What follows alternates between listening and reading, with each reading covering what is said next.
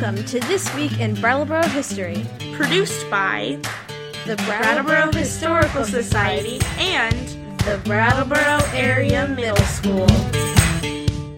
History can be complicated. It's sometimes hard to get a clear sense of the real facts of a story. Biographies, history books, and newspapers present certain points of view and they can contradict one another. People are complicated and can do good and bad things at nearly the same time. As a society, we are trained to look for heroes and villains. We want narratives to be simple. We want idols and scoundrels. While researching local historical people, we have found this to be true.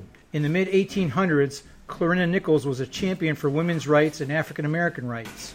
However, her publishing history also indicates she had a bias against Native Americans. Another hero and villain from the past is James Fisk, Jr. From the Civil War to the Gilded Age, Jim Fisk was a crook, but he was also a benefactor to many of the less fortunate. Neither person was a complete hero or a villain. They were both human and had strengths and shortcomings. It seems to be that way with Levi Fuller as well. Biography of Levi Fuller, written in 1896, two years after his death, says that he was one of Vermont's best known public men and an esteemed citizen of the state. Governor Fuller made the most of his opportunities in life and was a self made man. In 1841, Levi Fuller was born in Westmoreland, New Hampshire, and his family moved to Vermont when he was four. At the age of 13, he went to work full time in the printing trade and then as a telegraph operator. While still in his teens, he traveled to Boston to train as a machinist and returned to Brattleboro when he was 19. In 1860, he began working for the Estey Organ Company as a mechanical engineer. The Civil War began and he decided not to enlist or participate in the war effort. He continued at the Estey Company and was given more responsibilities. In 1865, Levi married Jacob Estey's only daughter, Abby. Less than a year later, he was made vice president of the Estey Organ Company and oversaw the manufacturing department. During Fuller's time at Estey, the company grew into a world leader in reed organ manufacturing. He was an inventor who turned his ideas into a hundred inventions that appeared on patents in Washington, D.C. Many of these patents were valuable and earned Fuller and the Estey Company a great deal of money. With profits from his inventions and the organ company, Levi Fuller helped found the South's oldest historically African American college, North Carolina's Shaw University. He was a religious man who was very generous to the Baptist Church, and he organized the quasi military Fuller Light Battery. The Fuller Battery eventually became a part of the Vermont National Guard, and Fuller was appointed a colonel in the Vermont Guard because of his support of local militias. In 1880, Fuller became a state senator from Windham County. In 1886, he was elected lieutenant governor, and in 1892, he was elected Vermont governor. He served one term and then returned to the Estey Company. Many of these accomplishments would cause people to believe Fuller was a good man. On the other hand, a Windham County newspaper, the Londonderry Sifter, accused Levi Fuller of being a bad person.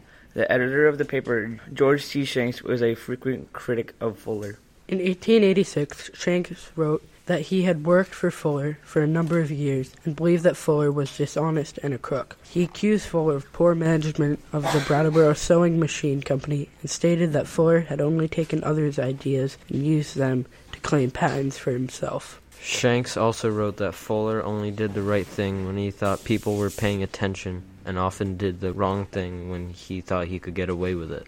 An example written in the Londonderry Sifter stated that a man who had worked at Estey Organ for 13 years died suddenly, and Fuller claimed he had stepped up and paid for the man's funeral and burial. The paper's investigation showed that Fuller had not paid for either event and had pressed the local town government to pay for these things, as the man did not have any money saved for his funeral or burial. Publicly, Fuller continued to state that he had taken care of the man's final costs, but it was not true.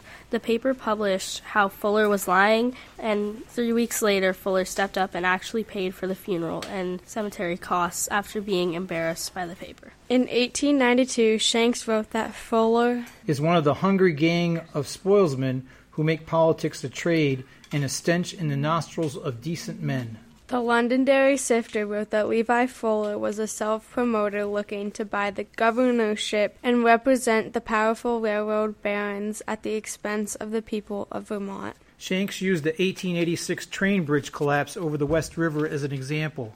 Two men were killed and many more were injured when a locomotive engine, a passenger car, and seven loaded freight cars fell 40 feet into the West River. The owners of the Central Vermont Railroad did not want to pay for the replacement of the bridge and tried to force the towns along the West River to pay to rebuild the bridge. Levi Fuller sided with the railroad company and not the individual towns. The sifter also pointed out Fuller did not serve in the military during the Civil War, but stayed working at the Estey Organ Company. After the war, Fuller spent a great deal of time attending military gatherings and presenting as if he had served in the 16th Vermont Regiment during the war. George Shanks thought this was dishonest and disrespectful to the men who had served and the families who have lost loved ones during the war. As the paper stated, He is a complete sham, for the simple truth remains that Levi Fuller, though a full grown, lusty youth of 19 years when the war began, remained quietly at home and out of harm's way. The Londonderry sifter also accused Fuller of being a politician who would not take a position on an issue until one of the rich railroad barons told him what he should say. The paper wrote, He'll talk for hours without imparting a ghost of an idea to his hearers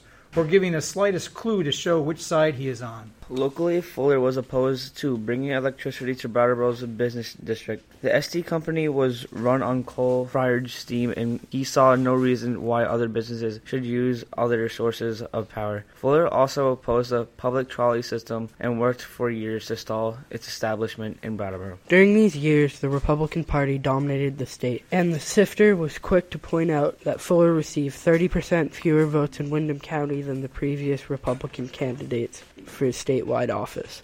The sifter used this low voter turnout as evidence that Vermonters who knew Fuller the best did not support him. After Fuller's death in 1896, there was a move to rename Canal Street after the former governor.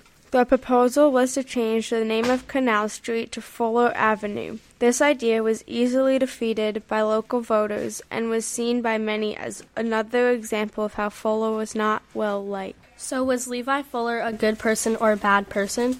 If the evidence of time is to be believed, he may have been a little bit of both. He may have been a complicated person with good and bad intentions intertwined. History and people can be complicated. Thanks for listening to This Week in Brattleboro History. Much of the information for this recording was researched by the students of the Brattleboro Area Middle School.